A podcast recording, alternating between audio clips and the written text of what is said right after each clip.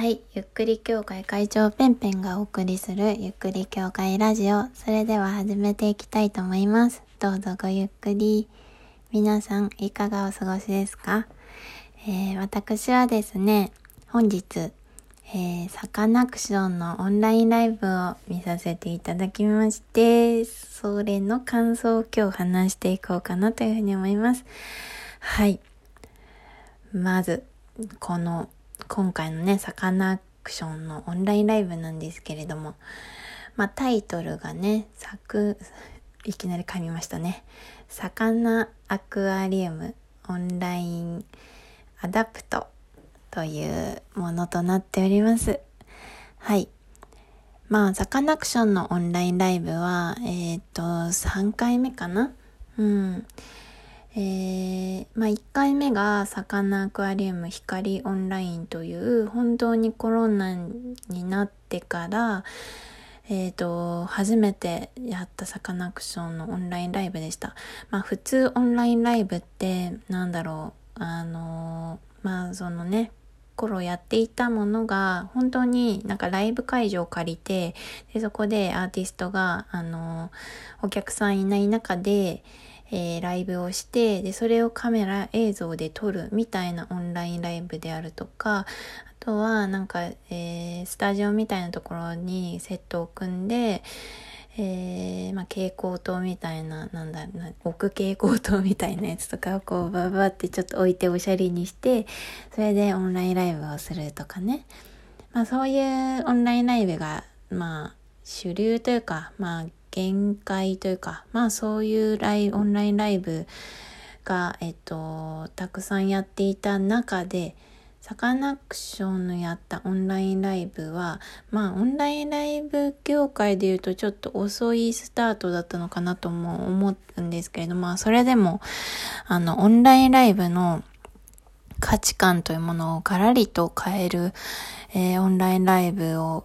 えー、やったんですね。うん、で、まあ私もそれを見ていて、あのその時のあの感想のライブ配信も、えー、しているので、ぜひ聞いてみてくださいというふうに思っているんですけれども、まあそこでそのオンラインライブの常識っていうのをサカナクションをガラリと変えてきました。で、次どういう感じのオンラインライブをやるのかなっていうので、えー、楽しみにしていたサカナクションファンのみんなだと思うんですけれども、あの山口一郎さんのお家でオンラインライブをやるということをしていました。まあそこではサカナクション全員がいるわけではなくて、まあ、メンバーはアレンジとかだけやるのと、あとは映像でも一部出てくるっていう感じだったんですけれども、山口一郎さんの実際のお家で、まあ、お家の中で演出をして歌ってみたいなすごいことをしていて、まあそれはそれでめちゃめちゃ面白くてワクワクして面白いオンラインライブだったんですよ。はいで、まあさんさくめ、うん、のオンラインライブはサカナクションメンバーが全員でやるオンラインライブだったんです。まあ、今日やったやつなんですけれども、まあその前回がその山口一郎さんだけがライブをやるっていう状態だったので、まあサカナクション全員でライブをやるっていうのが本当に久々のことだったんじゃないかなというふうに思います。かつ久々の舞台がめっちゃハードル高いというかね、本当にあのー、すごい演出だったんです、今回もね。だからすごく緊張感がこっちまで伝わってきたんですけれども、相変わらずサカナクションは見たことのない景色を見せてくれる。サカナクションを応援していると、エンターテインメントってこんな可能性があったんだとか、エンターテインメントってやっぱいいわっていう、そのなんだろうな、音楽を知らない人でもその素晴らしい演出であるとか、あとは本当に楽しませようとしているその現場の姿勢とかがこっちにまで伝わってくる、その感じが本当に毎度毎度素晴らしくて、今回もとてもよかったっていうライブでした。まあ、あのどんなライブだったかっていうのはちょっとね、あの明日もあるので、えー、ネタバレ禁止で今日は喋っていこうと思っているんですけれどもね、はい、あのーまあ、このね、えー、アダプトという、えー、オンラインライブなんですけれども、今日、えー、じゅういちがつのはつか土曜日が、えっとまあ、ファンクラブ限定の公演で、えー、明日にじゅういちにち日曜日が一般公演という形になっていまして、えー、明日ファンクラブじゃない人は明日見てほしいって本当に思います。あのー、すっごい、まあ、このサカナクションの挑戦って本当にやっぱ見たこともないものをこう見せてくれる分、やっぱ普通のことをやってもみんな驚かないんですよ。だから予算のかけ方がいつも尋常じゃなくて尋常じゃなくて、前回もなんかもう何億みたいな、いちおくとかなんかそんぐらい、におくいちおく、まあ、億単位の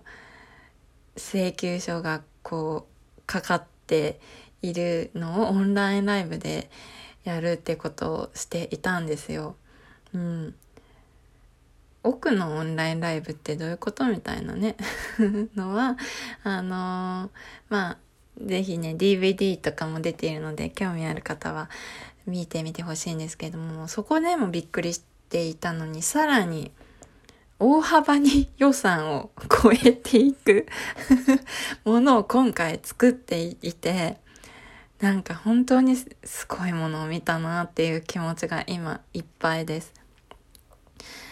あのー、なんだろうな、なんかやっぱオンラインライブってその普通ではできないことができるっていう面白みがあるんですけど、その中でやっぱりなんていうのかな、あのー、光の数がすごいんですよ。あとはあのー、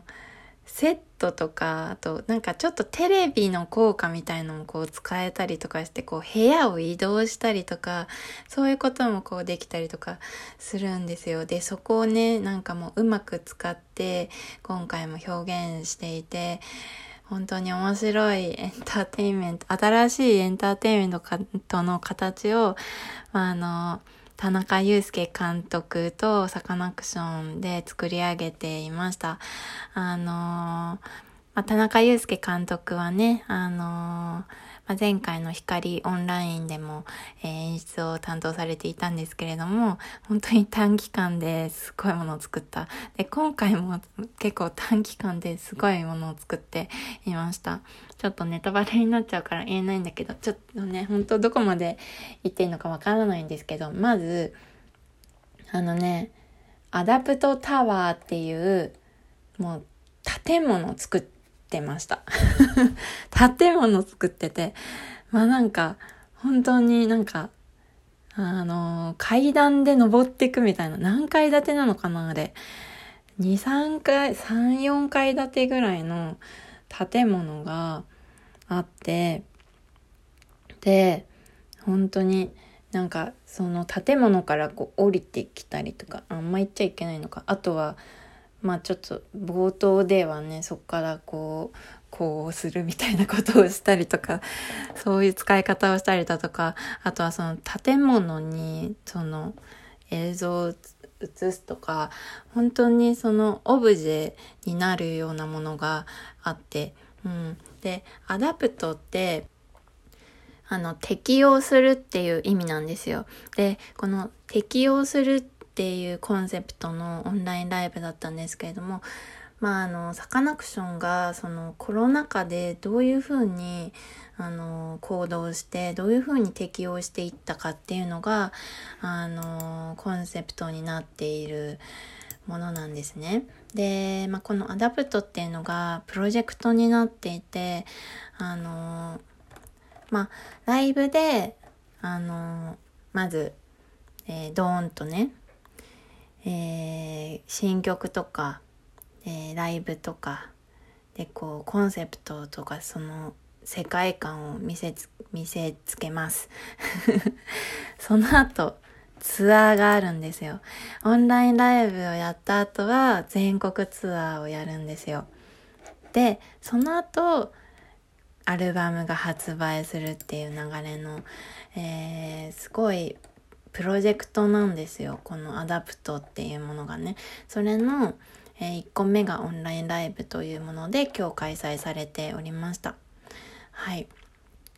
まあ、だから、あのー、この後ね、あのー、リアルツアーも開催されてね、私はあの武道館行けることになったんですけれども、東京では武道館、来年ですかね。